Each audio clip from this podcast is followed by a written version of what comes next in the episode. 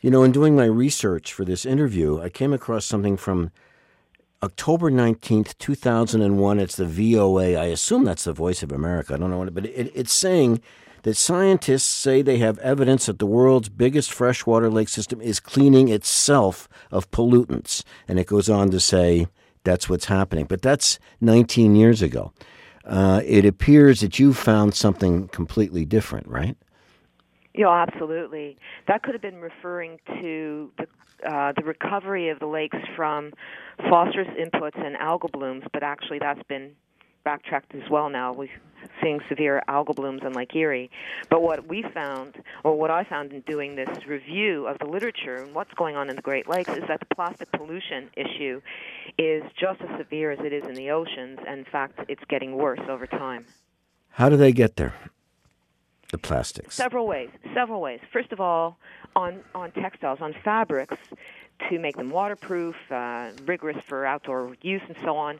Uh, when you put them in your washing machine, Yeah. microplastics wash off of them and they go into the sewage system and most sewage treatment plants can't capture them so it goes into the lake so that's one way just from textiles a and, and it's hard for us to try and figure out how we can stop that but a really severe way which is so easy to stop is our habit of using single use plastics and putting them thinking that we're doing a good thing. You know, you you get a plastic bag from the grocery store, you put your onions in it, you take it home, you put your onions away, and then you throw your plastic bag in the blue bin. Unfortunately, our blue bins are not being done correctly. People are contaminating our blue bins. Things are going in that shouldn't be there. There's food waste in there. And the majority of what goes in the blue bin ends up in a landfill. Now think about that plastic bag. It's very light, it's very airy, you get a little bit of wind, and it blows away and it blows away and it goes eventually back into the lakes. And once they're in the lakes, they can choke things, but they can also be broken down by bacteria into microplastics again that look like food particles for little fish, for example, and they start to eat them. Oy. But okay, so you're saying that we need swift action. What is swift action to you? What does that mean? First of all, we are seeing some enlightened organizations, enlightened businesses saying we're not going to use plastics in our facility anymore. If you want a bag, you're going to pay for it. In fact, in the UK, for example, they started charging the equivalent of 15 cents for a single use plastic bag, and people started saying, well, wait a minute, after five or six of these, that's a few dollars. I'm not going to be doing that anymore. So uh, but but that's by the enlightened facilities. It's not required. Some municipalities are saying no more plastic bags. That's great. But why don't we have a province that says plastic pollution is a huge issue. It's a waste management issue. It's a Great Lakes pollution issue. And we in Ontario are going to tell all our municipalities that by date X, you will no longer use plastic bags mm-hmm. in your facilities. You will use paper bags, and people will buy those. You will use cloth bags, and people will buy those. Nothing is free. But they're easy, easy steps, Terry. They're really easy things.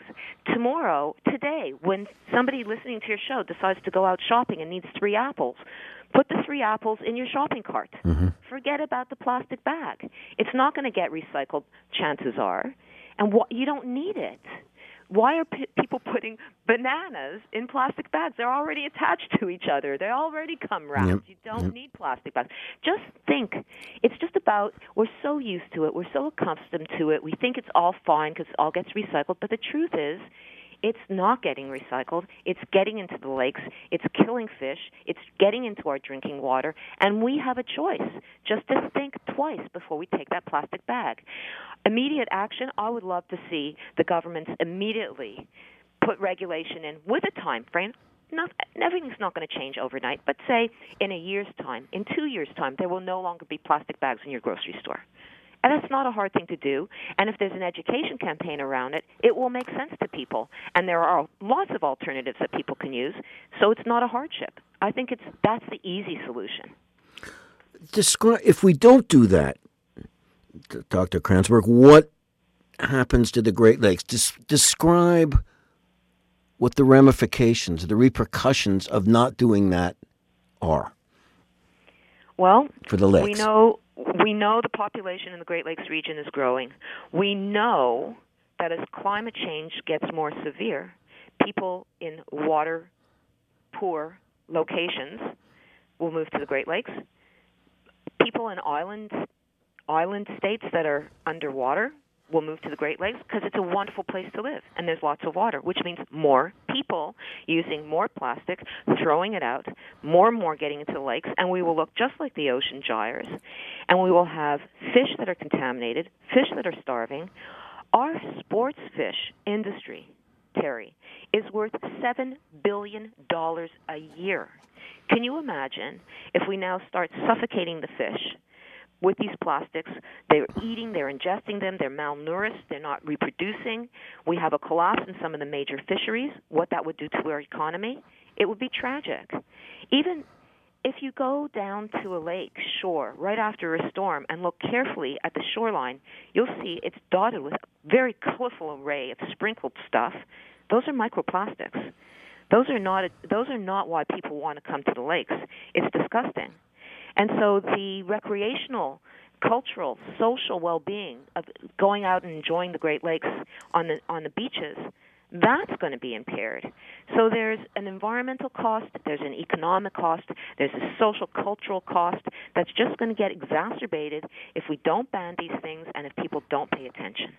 And there's also the spiritual cost, which very much involves you. It involves that little tiny girl that's sort of like Greta that speaks at the UN from up from I think she's up around Huron. But for you, the lakes are more than it's more than just about environment. It, it seems to be when I doing the research on you, it's spiritual for you as well.